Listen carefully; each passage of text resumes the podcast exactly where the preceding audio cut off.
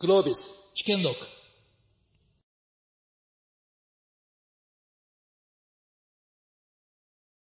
あのまあ、非常に、えー幅広い、えートピックでございますし、先ほどの前大会にも、えーいくつかのポイントも出たと思いますが、まあ、皆さん、えー言うまでもなく、えー世界的の動きと日本の一致づけ、あの日本の、えーとごめんなさいあの世界の、えーグローバル、えージェンダーギャップ指数って世界経済フォーラムが毎年実施しているわけですが、えー一番昨今、えー2022年版の、えー結果を見ましたところ、えー146カ国中日本が116番で、えーもう先生が隣にいらっしゃるんですけれどすごくここ数年ものすごい日本頑張ったねって私個人的に思うんですが残念ながら他の国も頑張ってるんですよ。ですからまあそれランキングはどうでもいいかもしれないけれども、まあえー2055年まで、えーこの国の労働人口そのものがなんと、えー55%減っていくっていう政治、えーあの政府の予測、えーが正しければ、まあ、国の成長ドライバ、ー人とお金と生産性しかありませんので、え一体この、え目の前に、えいるいらっしゃる、えすごく、え才能のある人口の半分の活躍を当然、えー語るべきかなというふうに私の認識でございます。でそのあのジェンダーギャップ指数皆さんご存知の通り4つの項目があって、えー健康教育政治そして経済ビジネスですが、えー最初の2つはもうトップクラスですね。日本は、えーあのあのさすがですけれどもあの後後者の方ですね。あの政治と経済。ですから今日のセッションはそれを代表していらっしゃる政治と経済の方々に素晴らしいえーパナリストに招きしてえーそのあの課題を少し話していきたいと思います。で私はもう何度も何度もこういうえー女性活躍とかダダイバーシティのセッションにえー参加しておりますがもうえーどんなに悪いかっていう話をやめましょう。それよりももうどういうふうに明日からあるいはあの、まあ、近々のうちに皆様がいらっしゃる組織の中から何をできるかという話を持っていきたいなともうソリューションの方にしたいなというふうに、え考えております。で他のセッションと一緒で、えこれ1時間のセッションで45分最初あのこの方々とのディスカッションしてから皆さんから最後の15分、え疑応答の時間を設けていますので話している間にぜひその質問あの考えてもらえれば幸いでございますじゃあ早速ですけれどもあの政治の方に入りましょうか先生ではい。あのまあ、私はちょっと調べたところ日本の衆議院、まあ、さ先生は参議院ですけど衆議院の女性の割合が、えー今10%前後ですが75年前も10%でしたということをちょっと私アメリカ人としてショックを受けていますが、えーなぜそもそもこのレプレゼンテーションというところであの、まあ、ハードルいいくつかあるかと思うんですがこれからどういうふうに引きあの、まあ、引き上げるためにどういう取り組み、えーとか具体的な策とかもし何かあればぜひそしてもしかしたら皆さんが知らないところも先生がちょっとあのもうすでにやっていることも説明できますのでどうぞ。ありがとうございます。今日はあのこの G1 経営者会議のですね、このパネルに限らずですね、すべてのパネルにジェンダーバランスをですね、えー徹底していただきまして、まず、えー堀さんと事務局の方に感謝したいと思います。皆さんチェックしてください。登壇者がすべてね、ジェンダーバランスありがとうございます。そしてあの先ほど言ったあの同質社会のリスクっていう話、桜田さんが言ってましたけど、あの私自民党みたいなねって話しました。自民党というですね、あの一強の中にいるけど女性ですから、あのと本当にあの異質な存在として。今言ったように10%未満の女性議員として毎日、えいますので、えーそこはですね女性の意見を聞けと、え異質な中で頑張ってる、えー私たちの意見をですね、えー本当に採用してもらいたいと思います。あの賞味期限切れのシステムを使い続けてきたあということですがまさに政治の世界もですね、えーそれがあ当てはまると思います。男性中心社会の象徴で、えあります、えこの状態を変えるためにですね選挙ですから国民が変えたいと思ってそれに任せていけばあだんだん増えるんじゃないかというふうに待っていた時代はもう去りこれをいつまでも待っていても実現しないんだなということでこれは構造的にえ組織的に変えていかなければならないということでクォーター制の話が出たわけです。クォーター制には3つの種類がありますね。強中弱。一番弱いクォーター制が日本でも採用されました。強中弱と何にも入ってない真っ白っていうのがあって真っ白のとこに今まで我が国はいたんですが世界のイデアという組織がこの強中弱白で色分けの地図を作っていますがずっと日本は真っ白でしたけどやっとですね弱のところに来た。この法律がですね令和3年度え去年、えー、前回一致でですね通りました戦時分野男女共同参画法でございます。その前に平成30年に候補者平等法というのも取ってましてこれはですね地方自治体も含めてですね、えー、皆様があの努力していくという、まあ、法律。で去年通った法律が国会議員の分野だけ、えー、義務付けしているんですけどもそれぞれの政党にですね候補者をどれぐらい当選者じゃないですよ。当選者までやると強中弱の強ですけれども候補者について政党の目標値を決めるということを努力義務で課していると。これはですね罰則がついてない努力義務でございますけれども各政党がそれを決めていくということを義務付けられましてまだあの全ての政党が揃ってません。そして我が自民党も出してません。ということで、ぜひですね、国民の皆様方から政党に対してプレッシャーをかけていただきたいと思います。私はその自民党のですね、今、あの政府の総理大臣補佐官で官邸にいますけれども、あのその直前まで、去年、一昨年まではですね、えー、自民党の女性活躍推進特別委員長という役をやっていまして、そこで私の委員会では、えー、2030年までに35%という候補者の割合を決めました。しかし私の委員会で決めた後、それからあの政務三役に、えー、政務三役ではないが、党三役に上がっていって、えー、そこで最終決定になるんですが、その決定のプロセスに行く前に、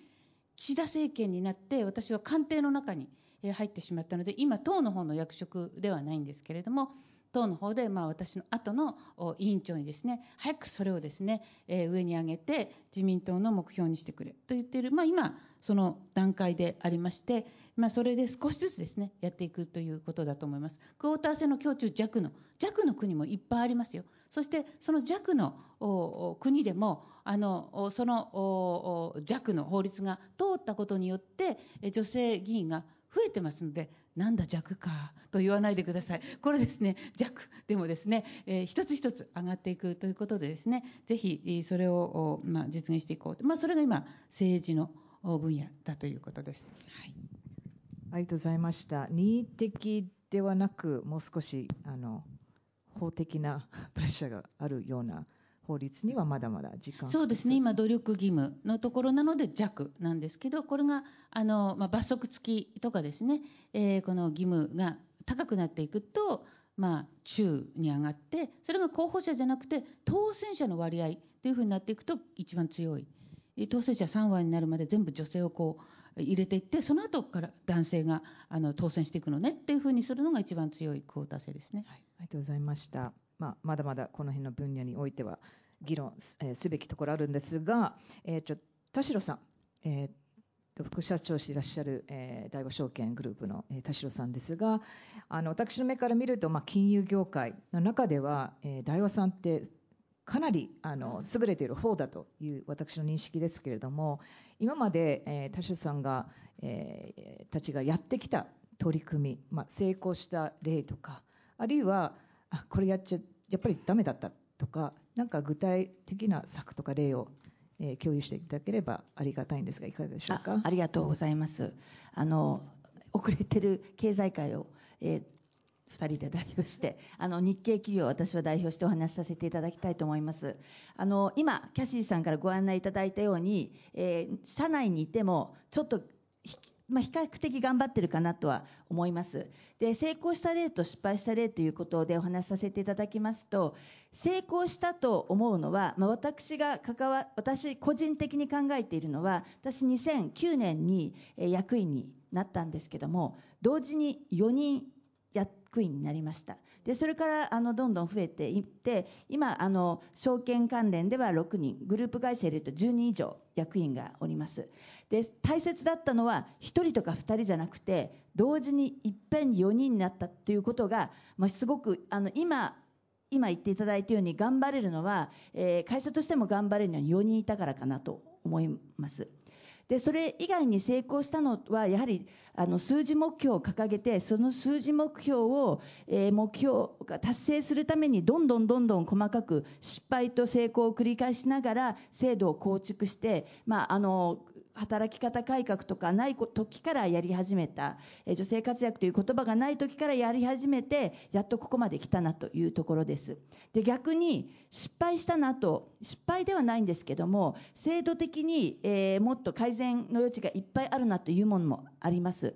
で一つが、えー、あのベビーシッター制度というのを今入ってるんですけども、まあ、結局あの早く帰れない時とかちょっと調子が子供が調子が悪いための時に保育の、えー、補助金を出しますよとやった時にはほとんど利用者がいませんでした。聞いてみるといやだどこ使っていいかわからないから会社がなんか選んでくれると安心して使えるのにって言われて、えー、ポピンズさんにえー、お世話になることになったんですけどそれでもそんなに使う人がいなくてなんでかっていうとなんかいろいろ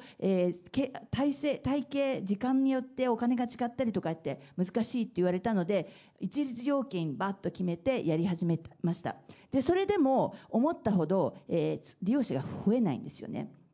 で理由を聞きますとなんとなく使いづらい。やっぱりカルチャーを変えないといくら制度を入れてもなかなか、えー、それが回らないというのがよくあの会社としては身に染みて分かってます。カルチャーはすぐには変わらないんですけども例えば、あのー、今は例えば男性の育休も2週間は義務化したりとか最低2週間取りなさいって言ってやってることによっていやベビーシッター制度使ってもいいよねとか今家事代行も使えるようになったんです。家事代行使ってもいいよねっていう気分になって初めて制度が利用されるということを分かりながら導入してダメだったらこの制度ダメやめましょうっていうふうにならないことが大切なんだなと思いました。以上ありがとうございました。えー、っと興味ありますのはその2009年ですか？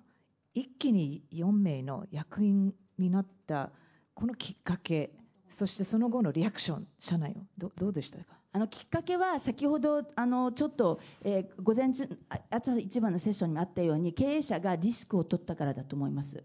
あのここで多分反対もあったと思うんですけど4人ペンにしてうまくいかなかったらなんだこいつって言われる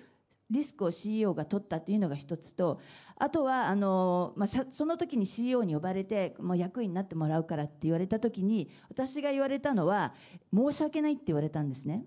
でなんで申し訳ないかって言われると一番最初になるからで私その時一番若かったんですけどお前はメディアとかに女だから役員になったと。絶対言われると。でそれは申し訳ないって言われたんですけども、まあ、そういうようなカルチャーの中でだから逆に1人だともっと申し訳ないのででもちろん今までゼロだったので優秀な女性はそれまでにいっぱい溜まってるんですよ。だから候補者がいないはずがないというところで4人いっぺんになりました。それかなり勇気が必要だった気がしますね。ありがとうございました。ヒーローさん、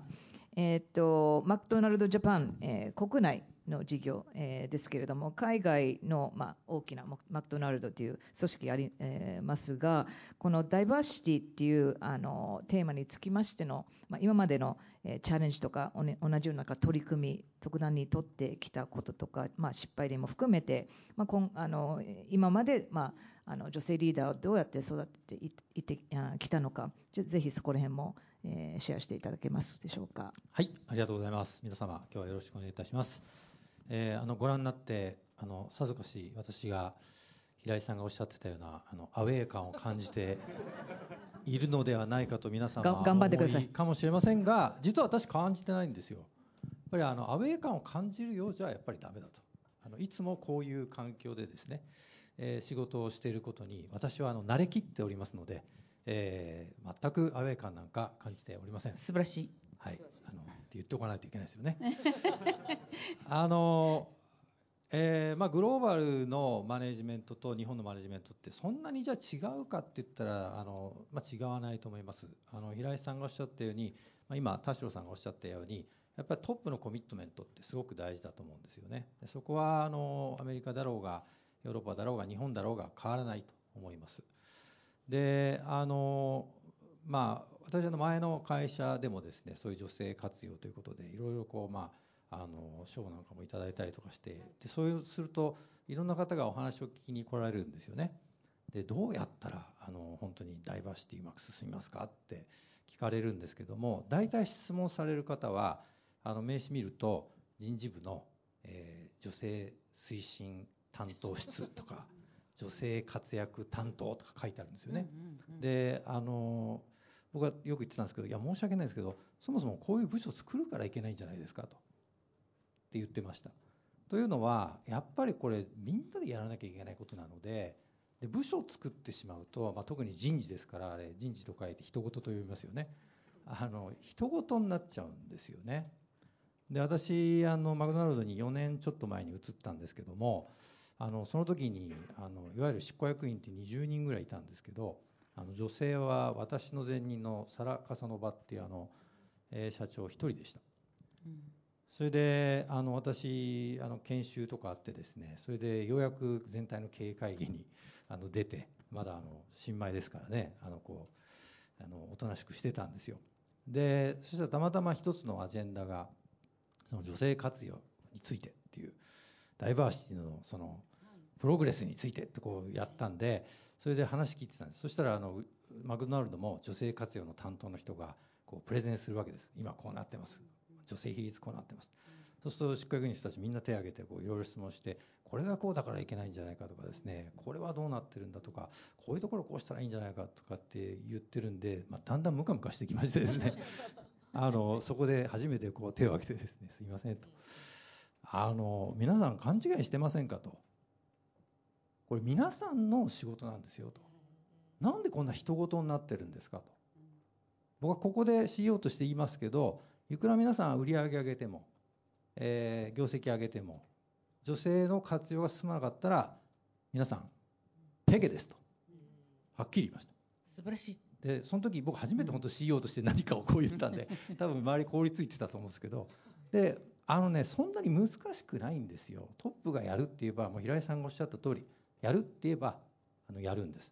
あのできるんです。で今うちの経営会議メンバーって8人あのなんですけど5人女性です。もうすでに。であのまあだからやる気さえあればできると。それでアメリカってグローバルと日本とちょっと違うなと思うのはその結果に対するアカウンタビリティのあの取り方というか違いはありますね。要は向こうはやっぱり ESG とかですねいろんなその他社のベンチマークっていうのはすごく進んでいるのでそれと比較してあんたのとこ劣ってるよねって言われると、まあ、CEO にしろ経営者って困るので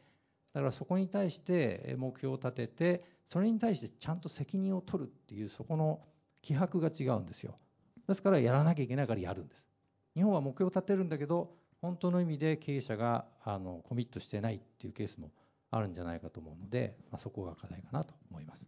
本当その通りですよね。あの今日この部屋がまずいっぱいになったことがすごいよね。いつもあの私この会で女性活躍のパネルに呼ばれるんですけど、キャシーさん言った通り午後の一番最後みたいなとこ。今日は午前中からこの3階に進出したんですけど、人来んのかなと私ねいっぱいですよ。あのオンラインの方見えてないかもしれないけど、しかも男性がすごい多いんですよ。でここからしてまずこのテーマ来てると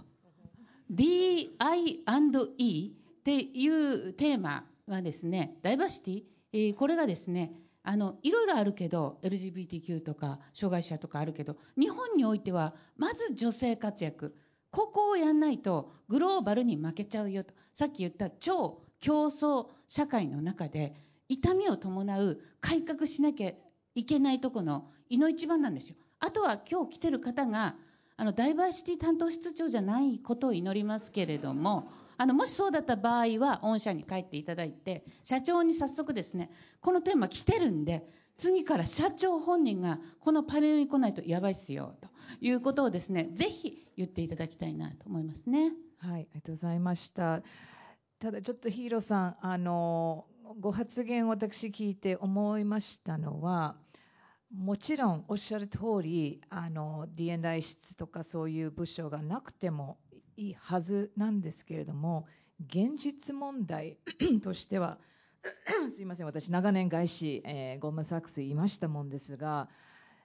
ゴーマン・サックスも実はやっぱり D&I のあのなんていうか担当役員とかいましたし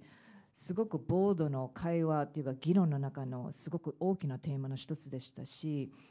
やっぱりなんていうかなそのプライオリティセッティングの中である程度のその、まあ、部署を作る必要ないかもしれないけどその辺の中目玉になるようなものにしないとアジェンダから外れやすいというかその辺はちょっと皆さんもぜひ意見を聞きあのあのところ後で聞きたいんですがちょっとプラスマイナスあるかなと正直思うんですよ。うんまあ、あのもちろんしあのちょっと過激に言いましたけど その推進室があってはいけないって言ってるわけじゃないんですけどやっぱりあの社長とその推進室の方が本当に一枚岩になってあの同じビジョンを共有してないとうん難しいですよね。あのうん平井さんが午前中やっぱりビジョン、ミッション、バリュー、パーパスっていうのは社長じゃない、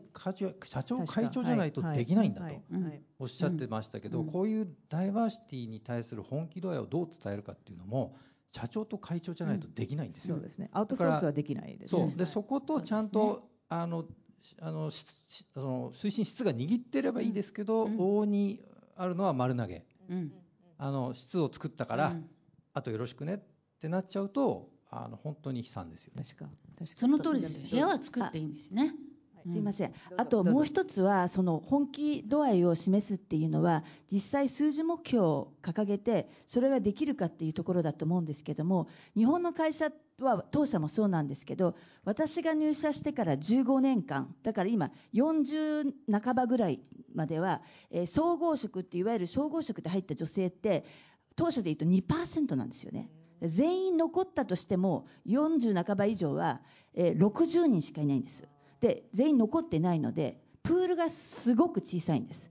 だから男性と同じようにやってると部長とか役員はしばらく全然増えないのであの工夫が必要だと。だからその女性専門の,、えーあの研修とか反対っていう方がいらっしゃると思うんですけどそれだと十何年先まで女性の役員は増えないあとは中途入社でどうやってやるかっていうところが全然やっぱり男性と違うのであと十何年間は女性をどうやってあの早期育成するかっていうのは避けられないしそれをやるためにはちょっとあの違う部署とか考えないといけないんじゃないかなとは思います。いやなるほど本当その通りですよね。はいはい、はい。あとあのちょっと言葉出ましたから。あのアメリカ人たちすごい不思議だなと思いますのは総合職と一般職のシステムですね。マクドナルドジャパンはそれはないないないですかね、まもう全くないですね。は。い。ですからあの女性のプールが少ないっていうのは、まあ、どこの会社だもう課題だと思うんですけど、それ自社だけで見てるからですよね。なるほど。世の中には50%ずついるわけなので、でですから自分の社内にいなければ外を探せばいいんじゃないですかと。それであのいやいやそのこの会社のことがよく分かってないととかってよく言うんですけど実はやってみるともう全然現場バリバリの叩き上げしかできないようなポジションに全く違う業界から部長さん連れてきて、えーやってもらったらやっぱりねあのできるんですよでしかもねやっぱり外から来てるから本当にダイバーシティの,、うんあのスピリッツだと思いますけど、新しい視点をやっぱりあの提供してくれるのでそんなどんどんやったらいいと思うんですよね。田代さん大和証券はどあのどうですか？業務職とか総合職っていう制度は多分もう10年前ぐらいにもうあの採用も総合職1本でやってるのでそういう意味ではか変わってると思いますしあと短期的には今あの役員でも途中から入社した方もあの2人ほどいるんですけども逆に男性がいないんですよね。男性はなかなか中途で当社の場合で言うと女性だとなんとなくいいかな。男性だといないわけじゃないんですけどやっぱりその見方が違うかなっていう。だから中短期中長期的な目標と足元を待ってるんじゃなくてすぐなんかやんなきゃいけないっていうことはあの2つ分けて考える必要があるのかなと思います。なるほど、ありがとうございました。うん。それでちょっと森先生に戻りたいんですが、はい。今あの、まあ、ずっと、えー一緒に安倍政権の下はい。でい。ろいろ頑張ってもらいましたけれども、はい。今、岸田政権になってから、はい。さまざ、まな、えー女性活躍推進、えーまあ、インフラとか政策の方に関わっていらっしゃると思うんですが、まあ、男人男男女賃金格差の開示がこれから、えー出てきますし、えー配偶者、えー控除問題もありますし夫婦別姓問題も残ってますし、えーここら辺においては何か、えー森先生の方からどういうこれから政策とか新しいものを、え期待できますでしょうか？はい、まずあの安倍政権の時からやってるんですけどあのどんだけ人が政治分野にいないかってことですが安倍政権の一番最初の女性活躍担当大臣なんですよ。10年前です。で10年前の時に女性活躍推進法っていうのを作ったんです、まあ、私がそれまで実は自分が議員立法として出そうと思って条文書いてたやつを安倍総理がじゃあそれ政府かあなたが大臣になったから政府から出してあげるって言って男女男女性活躍推進法。皆さんご存知ですけれどもディスクロージャーの法律ですよね。各企業がどれだけ女性の社員がいますか？その社員がどれだけ長く働いてますか？これ男女比べると男性は一生働いてるのに女性は結婚出産した時に辞めてる。ということで勤務年数の継続の差が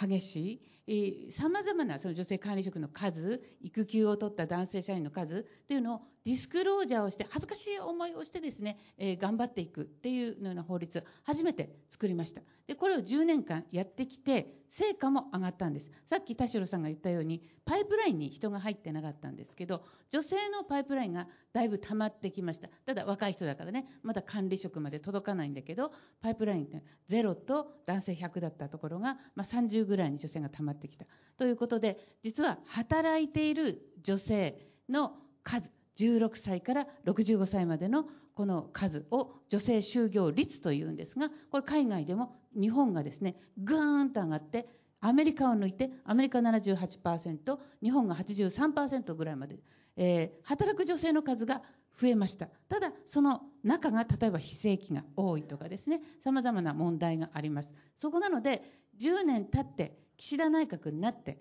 また私今総理の女性活躍担当総理補佐官ですけどそこで岸田内閣は安倍内閣の10年間の積み重ねに加えて次のスタートとして今課題になっているさっき言ったその非正規が多いとか男女の賃金格差があるとかいうね量を増やしてきたので次は質のところに行こうとしています。それなので今のご質問で言えばですね、えー新しい資本主義という、まあ、経済政策を岸田総理が掲げています。アベノミクスに代わって今度新しい資本主義ですね。ニューフォーム・オブ・キャピタリズムですけどもその中の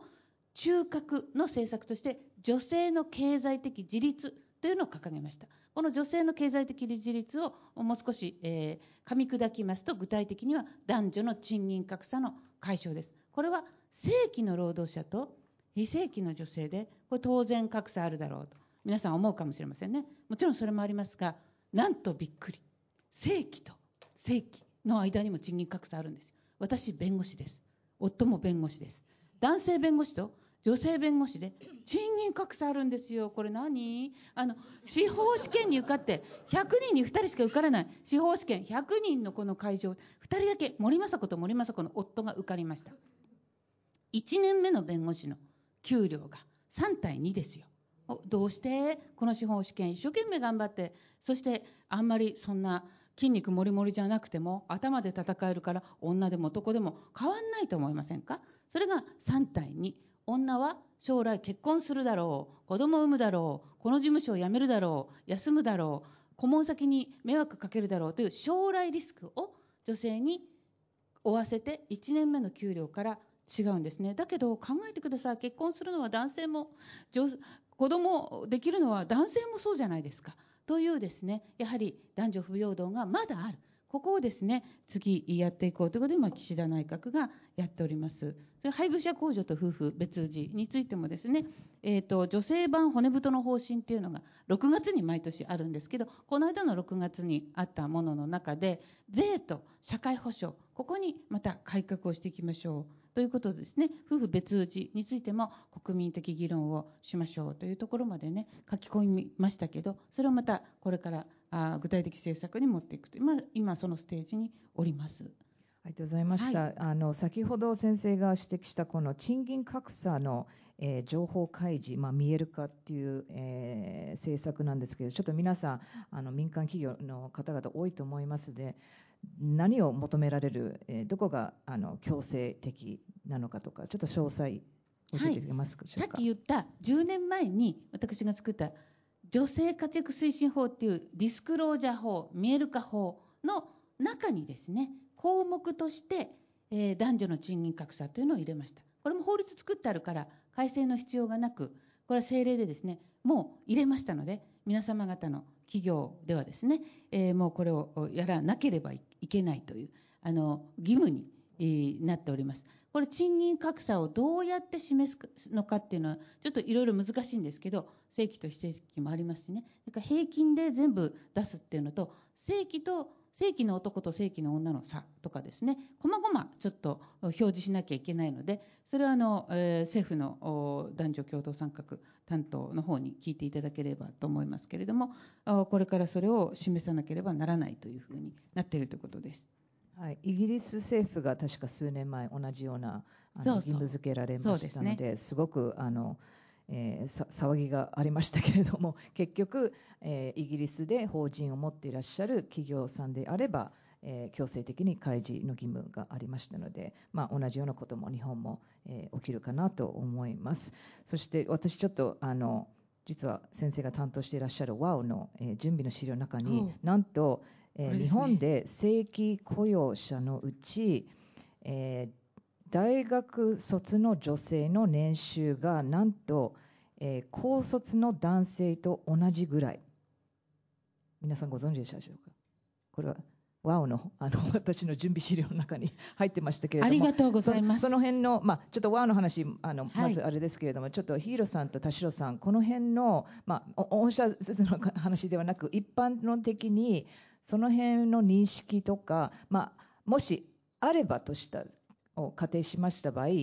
どういうふうにこれからそれを解消していくのか、私はちょっと、えー話聞いたのは、セールスフォース、ご存知ですね、セールスフォースさんのあのベニホフ、ベニオフさんのあの社長のと、まあ、取り組みが、まず自分の会社の中に男女、えー賃金格差、全くないとずっと信じてまして、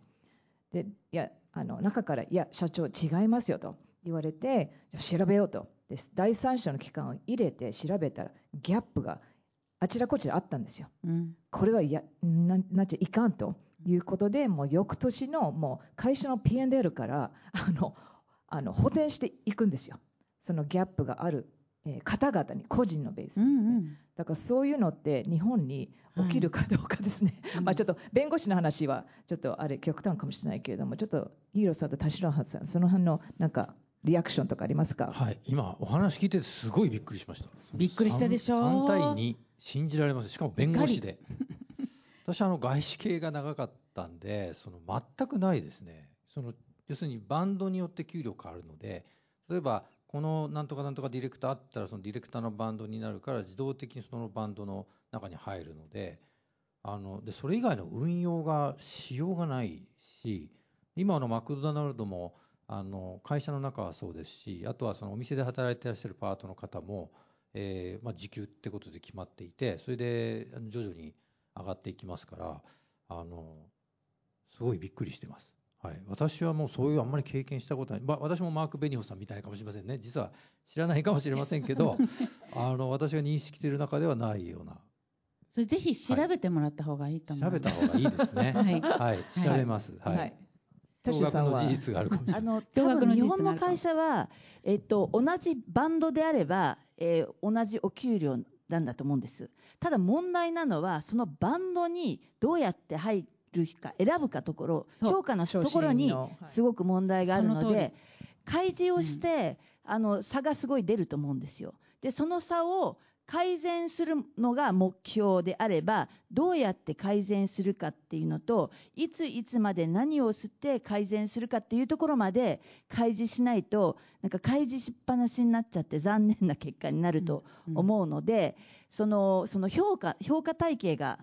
すごく大切だっていうのとあとはその男性と女性といた時に、えー、じゃあ部長が1個空いてます。どっちにしますかっていう時になんとなく男性にしちゃうと、えーあの同じ部長になればお給料一緒なんですけど女性がならないとやっぱりお給料格差ができてしまうのでうんでね、ちょっとそこが欧米と違うのかなっていう、はい、欧米って結構お給料の決め方が、プロフェッショナルの場合はそもそも個別で違うのでその同じ仕事としてもなんか蓋を開けたらお給料が違ったっていうことが分かるのかなと思うんですけどちょっとヒロさんに。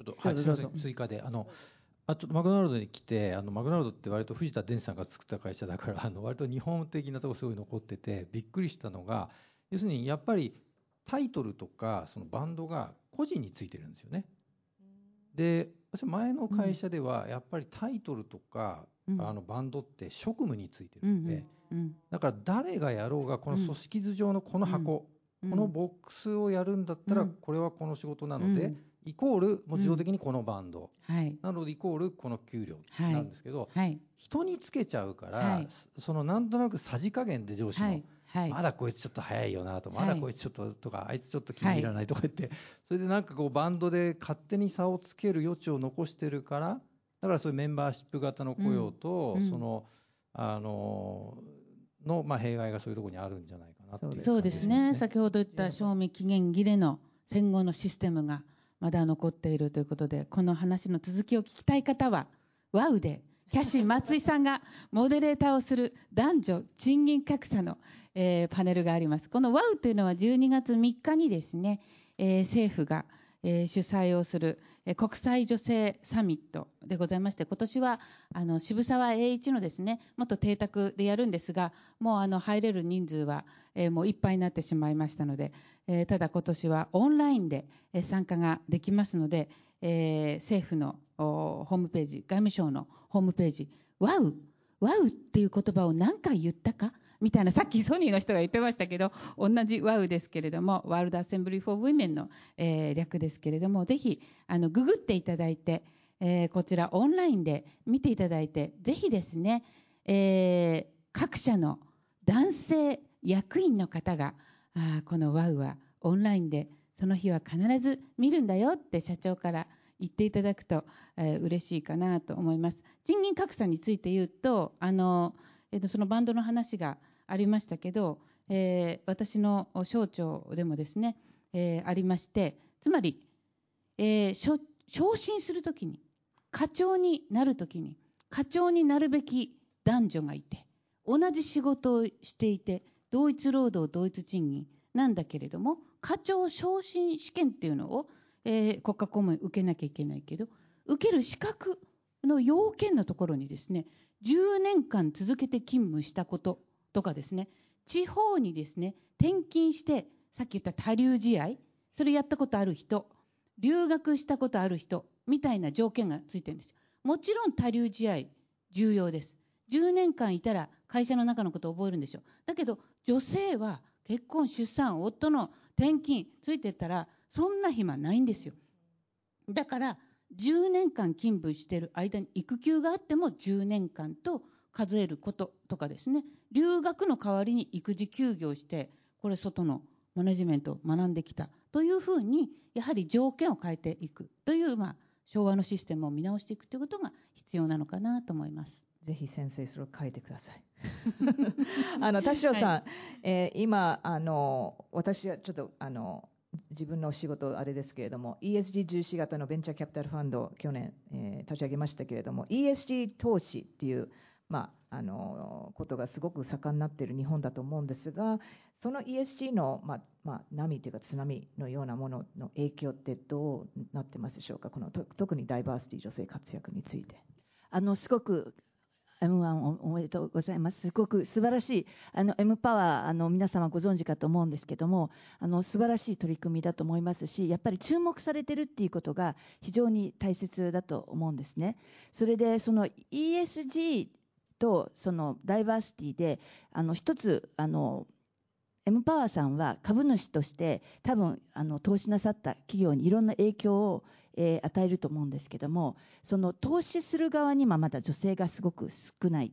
であのもっと多様性があった女性が入るとステークホルダーとしての株主で会社への影響力ってすごくあると思うんですよね。でそれが今あの残念ながら日本の場合は投資家も女性がすごく少ないおそらくベンチャーキャピタルにおいても女性がすごく少ないと思いますのでもし女性がそこで増えると会社側もその ESG 企業もそうですけどそれ以外の企業も変わる大きなきっかけとなると思いますのでそういった意味でもその投資家側の多様性投資家側にも女性が入るっていうことはすごく大切だと思いますし、えっと、企業側の話は結構すると思うんですけどステークホルダー側に女性がいるっていうこともすごく大切なんじゃないかなと思います。ありがとうございました。あのまあ実は先日あの日本ベンチャーキャピタル業界が勉強会をやりまして私の元同僚ゴールドマン・サックスアセットマネジメントのエンゲージメントの担当者の話聞いたらですね、えっとゴールドマン・サックスアセットマネジメントの日本企業における議決権行使ガイドラインの中にえーダイレクター取締役会に一人も女性いない会社の場合自動的に社長に対する議決権ノーと出すんですね。で今回今年の株主総会で何百社300社以上、まあ、もちろん日本の上場企業数が多いんですがやはりあのじゃあチェックリストだけですかと彼に聞かれたんですね。そうではなくもう経済合理性に基づくもうファクトとしてこの違ったパスペクティブ経験を持ちの、まあ、女性だけでは当然あのダイバーシティの定義ではないんですないんですがやはりもう世の中の、えー風の向きがものすごい強烈この辺り強烈だと思いますし彼言ってましたのは GSAM とかステートストリート外資の機関投資家だけではないんですよ。最近何々信託銀行何々投資顧問会社もこの波に乗ってきてるんですよ。ですからトップあるいは組織全体がこの、えー多様なリーダーシップに対する体制あの姿勢が後ろ向きだったらもう株主資本市場からのプレッシャー直資本コストに影響されてきますので、まあ、本当にこれはすごいなと思いました。あとインクルージョンの方まで見れるといいな、だいその見かけ上のダイレクターって結構簡単に入れられちゃうのでねはい。本当にインクルードされてるかっていうところが次のポイントかなと。その通りだと思います。そうですね、はい。はい。D、I、そして E のね、あのイーコリティまでちゃんとあの見ていくってことが必要で、これ、ジェンダーメインストリームって言うんですけど、国連でももう今、ジェンダーメインストリームと言われていて、すべてのあの政策にジェンダーのお平等が入っているということで、まあ、ダイバーシティ推進室長がいるっていうだけじゃなくて、社長も取締役会も、政治で言えば政治経済も、経産大臣も財務大臣も防衛大臣もそういうところに女性の意思決定がちゃんと影響しているということがその会社全体の成長につながるし国家の成長につながるという、まあ、ジェンダーメインストリームという、まあ、考えなんですけどこれがもう急速にグローバルで、えー回ってますのでやはり日本の会社もそれを意識していかなきゃいけないということでまたもう一つ宣伝は働く女性の活躍を推進する男性リーダーの会というのがございまして、えーこれ政府の中にあるんですが10年前私が大臣の時に政府の中に作って9名で作って今日あのたあの壇上にいた桜田さんとですね最初9人で一緒に作ったのが今は今290何人まで、えー入って、えーおりますのでヒーローさんも前のジョンソンジョンソンの社長の時に入っていただきましたけどまたソニーとしてもぜひあソニーじゃなくてあのマクドナルドとしてもあの入っていただきたいと思いますけど今日ですね、えーお部屋の中の方はですね必ずこれに入ると、えー政府の会なのでただですからぜひですね入っていただきたいと。毎年1回発表会がございますので、はいぜひ入っていただきたいと思います。メールチャンピオンが必要ですね。あの全体討議に入る前にちょっと最後あのヒーローさんに聞きたいんですがあのもう出ました、えーけれどもあの現職の前に、えージョンソン・ジョンソンというまた外資まままたというか外資のあのすごいあの某大手の、えー企業にいらっしゃった、えー経験もございまして、まあ、海外の、まあ、外資の企業、まあ、全てベストプラクティスプラクティスやってるわけでは当然ないんですが何かそのヒント今の仕事にすごいヒントになってきたこととかもしあればぜひシェアしていただきます、はい。その後皆さんから質問あのい受けますので準備してください。あの時間もあんまりないので手短に言いますとちょっと3つぐらいあると思ってまして1つはあの欧米企業はあのサクセッションプランですね。後継者育成計画っていうのはすごくしっかりしていて私も前職社長になった瞬間後継者育成計画を立ててあのやっぱりそのために下をどうやって育てていくかっていうのをやります。でこれは社長だけではなくて全ての階層でやります。でその時に必ずじゃあ女性のスレートの人数は何人いるんだと。アメリカの場合はそのジェンダーだけじゃなくてエスニックグループも含めてそのあれを見るわけですね。でそこで足りないとなんでこう女性の候補者がこう少ないんだっていうふうになるのでそこの例えば是正計画をちゃんと出すわけですよ。そういうのを各階層でやってるからいざ例えば執行役員がいなくなって女性候補者を探した時にいないって慌てることがないんですよね。それは各階層でそうやってやってるからなんです。それが一つ。もう一つがあのサプライヤーダイバーシティって言ってますけどもやっぱりその自分たちが取引する会社のダイバーシティっていうのをすごく見てたっていうのが海外の企業のベストプラクティスだと思います。取引会社が本当にマイノリティがやってる、えー会社が何割だとか女性が社長の会社が何割だって必ず見るんですよ。これはすごいなと思ってでそこまだ日本ではそこまで行ってないんですけどもそういうところまで、まあ、あの大きな企業がやり始めるとすごいこうあの変わってくると思います。で3つ目がこれはマクドナルドスペシフィックですけどもあのマクドナルドって3000店ぐらいあるんですけど、えー2000店ぐらいがいわゆるフランチャイズあのフランチャイズオーナーなんですね。で今あの220人ぐらいいるんですけどなんとそのうち女性は4人。ですからあの前僕あの松井さんがどっかの新聞でね書いてらっしゃったの見ましたけどアントレプレナーシップ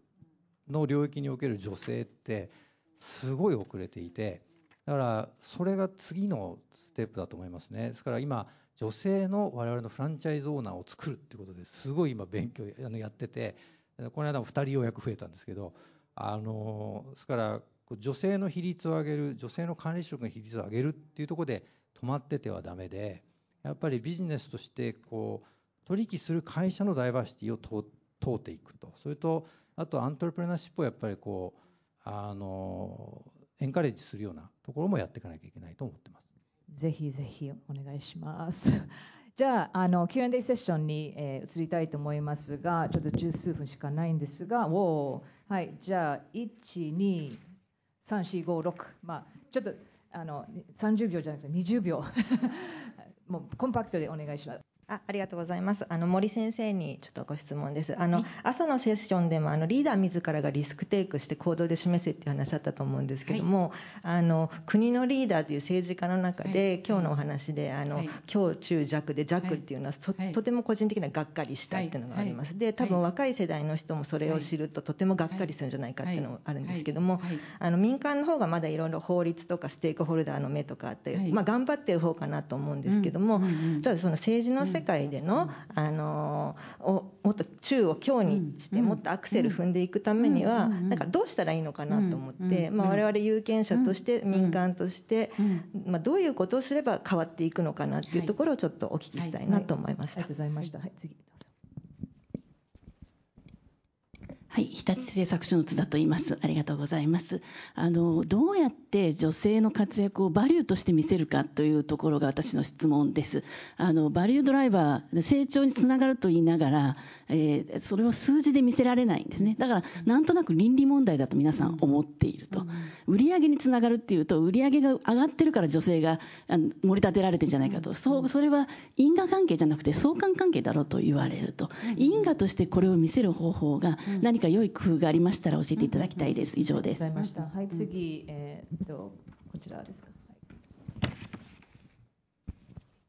西村朝日法律事務所の小松しおりと申します。えっと、個人の質問としてお伺いさせていただきたいんですけれども、えっと、今日政治に関しては、えっと、クォーター制が努力義務ということで、その女性活躍、えっと、女性活躍のための政策を努力義務とするか義務とするかっていうのは結構難しい問題じゃないかなと思っていて、その努力義務にするとなかなかこう、あの、女性が活躍する風土が育たない。で、他方でその義務とすると、あの、本当はその人に素質があるからトップになったにもかかわらず、まあ、その女性だからなったんだっていう、まあ、ちょっとネガティブな表評価が加わってしまう場合もある。あの、そういう意味で、この業界をリードされている先生方の、あの、ご意見を伺いたいなと思いました。ありがとうございました。えっ、と、はい、どうぞ、隣の。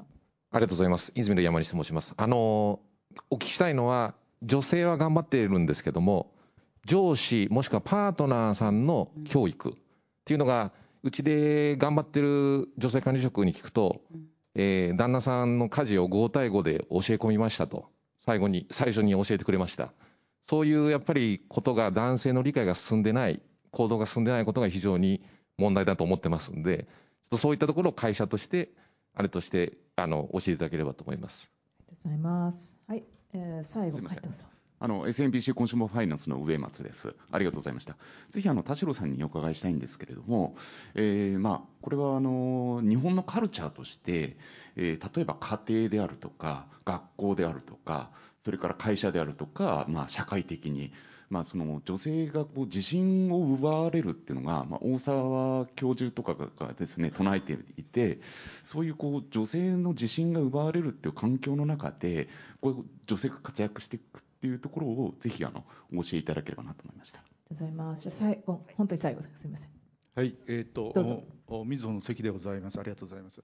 あの、お司会の方と田代さんですかね。えっ、と、投資銀行のカバレッジのところのですね、その女性の、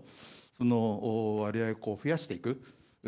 特にその、まあ、日本のこう戦隊文化とかですね、そういうところで総合格闘技みたいなあのところを、まあ、海外なんかも全然そんなことないと思うんですけども、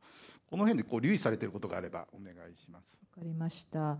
じゃあいっぱいありましたけれども、まずどうしましょうか。あの森先生に指名された質問で、その次、えーヒーローさん、あの何でもいいですから、あと田代さんもどうぞ、はい、お願いします。じゃ森先生どうぞ。はい、政治分野のですね、クォーター制の強中弱で弱でがっかりっていう話なんですが、弱の前に白だったんで、白から弱に上げる。この政治の世界で白から弱に上げるのがめっちゃ大変だったんですけど、めっちゃ大変だったのはなぜかって言ったら、女性議員がズバリ少ないからっていうことで、これトートロジーになっちゃうんだけど、やはり女性議員を増やすっていうことが一番の答えなんですよ。でまず増やすためにみんなが選挙に行きましょう。皆さんができることは選挙に行きましょうです。若い人たちのやはり投票率が非常に少なくて、えー高齢者の人たちの投票率すごく高いですね。そその世代はやはりやっぱりジェンダーギャップありますね。ということで若い方選挙にこう自分たちの社会を変えるのは自分たちなんだ。ということをですね、ぜひあの頑張ってほしいなと思っています。それから女性の政治家をあの増やすためにですね、ぜひ自分たちが議員になってほしい。女性の人たちあの育成するための塾、私自身も無償でやってますし、もうやりたい人がいたらいつでも相談に来てくださいということです。それからあの女性と経済のつながりについて因果関係なのか相関関係なのかというご質問で、その通りなんです。ですので、これはあのエモーショナルな問題でもないし、人権の問題だけでもなく、これ経済の問題なんだ、また国家の成長の問題なんだということをですね示すために、私の官邸のですね私の下に女性と経済勉強会というのを作って、そのデータをですね全部今、官邸で、えーディスクロージャーしてます。ですからそれをぜひ見ていただいて、使えるデータあのすぐあの活用できるようになってますので、いろんなところであの皆さんを説得するのに使っていただきたいと思います。ありがとうございました。ヒーローさん、次。はいあの今いただいた中では、女性、あごめんなさい、どうぞ。どうぞ。あ女性だからなったと言われないようにという質問がありましたけど、女性がに下駄を履かして、まあ、弱だから中に、クォーター制を弱から中にしたりすると、まあ、女性から当選させていくと、女性だからあなたなったんじゃん、優秀だからなったんじゃなくてっていう批判はね、必ず来るんです。これ、クォーター制をやった国では、必ずそのあの過渡期はそれがあります。だけど、やはり数が増えることによって、えー女性のですね、えーこう意思が政治にこう反映されるというところのメリットもあるので、えーそこのデミデメリットはそのリーダーなり、えーあの皆さんで乗り越えていくということですね。まあ、最初ね、ミスをするのは当然です。数が少なくて、経験値が少ないんだから、そこをしっかりですね、えーみんなでもかばったり、練習させたり、訓練させたりして乗り越えていく。まあ、企業も一緒だと思います。はい、ヒーローさんどうも。あ今のクォーター制とか下駄履かせるっていうのも、まあ、よく言われるんですけど私はあのいやあのそもそも男性諸君が今まで下駄履いてたんでしょと。その通りだ。って。言います。あの最近すごくいい事例ありましたよね。医学部のあの入試。あれも衝撃でしたよね。もう同じだけの合格率のはずなのに男性の方が合格率が高い。あれはまさに下駄下駄をすごい高い下駄を履かせてもらってたんでその下駄を脱ぐだけじゃんというふうに私はちなみに言ってます。であと女性の活躍をどうバリューで見せるかっていうのも、まあ、よく言われますけど因果関係あの相関関係よく言われますけど私は結構ですねもういつまでそんな全問答やってんだと。って言います。あの男性女性に関わらず同質的な組織って強いかもしれないけど脆いでしょと。何かこれだけ変化が激しいその社会の中でチャレンジがあった時に同じところで同じ経験して同じ育ってきた人だとみんな同じ結論しか出さないからあの議論にならないわけですよね。そんな脆い組織作ってたら会社潰れるでしょうと。もはやその同質性が高い組織は弱いんだっていうことはもう議論の余地がないし 実際いろんなデータでも出てるんでもうそんな議論やめようと言ってます。であのだからバリューがないっていうんだったらそれ証明してくれと。絶対そんなことないとということで僕はあんまりそういうあの不毛な議論に入らないようにしてますありがとうございました。じゃあ、田代さん、あの、まあ、投資銀行の話、あと、カルチャーですかね。まあ、これすごい大きなテーマですけど。はい、えっと、じゃあそのその2つお答えさせていただきますけど、まず地震についてなんですけども、今の男性の成功者の像と自分を比べると、お全然キャリア違うから自信がないと思うんですけども、そもそもその像だけが唯一無二では全くなく、いろんな成功者があると思うので、自分と似た成功者は絶対いると思うんです。育児、子育てしたして休んだりとか、あの学校に行ったりとか、パートナーについていったりとか、そういう成功者をがいっぱいいるのを探して、あこれだったら私もできるかもって思うところがあの大切で、日本の社長さんの像を見てこれで、これはできないと思って自信がなくなるのは当然だと思うので、ちょっと考え方が違う、変えるということが必要だと思います。でもう一つのあのご質問と,、えー、と同じだと思うんですけども。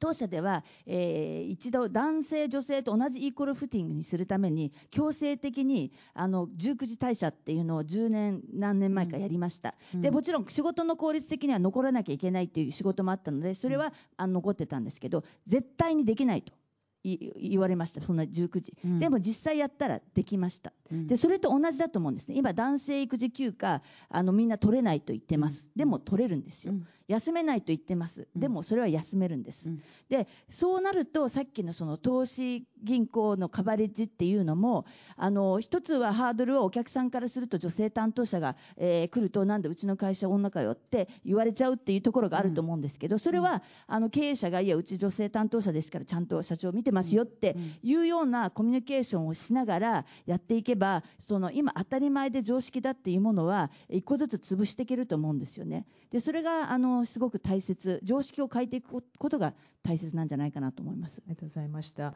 あの前職ゴールドマン・サックスの社長が2020年の1月にダボス会議で衝撃の あのあの発表しましたのが、えっと、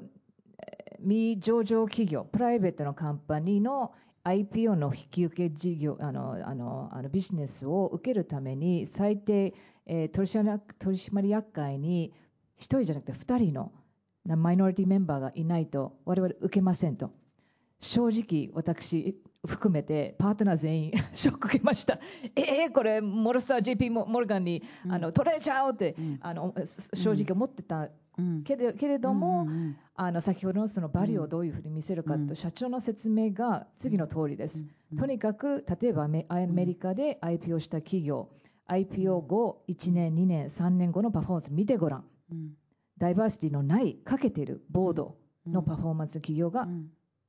相対的に低いと。うん。数字で見せてもらったんですね。うん。それでみんな納得しました。うんこれ人権問題あのエモーション問題、倫理問題ではもちろんあるんですけれども、うん。それよりも経済合理性に基づいたうん。ことかなと思います、ぜひうん。それもプッシュしてください、すみません。あっという間に、えー時間が経ちました。あの本当にもっともっとこの辺の話はできると思うんですが、えーまあ、あの一日中ありますのでまた先生とあヒーローさんと、えー、田代さんぜひあの声かけてあの議論、えー続けてください。本当に今日あの素晴らしいパナリスト拍手お願いします、ありがとうございありがとうございました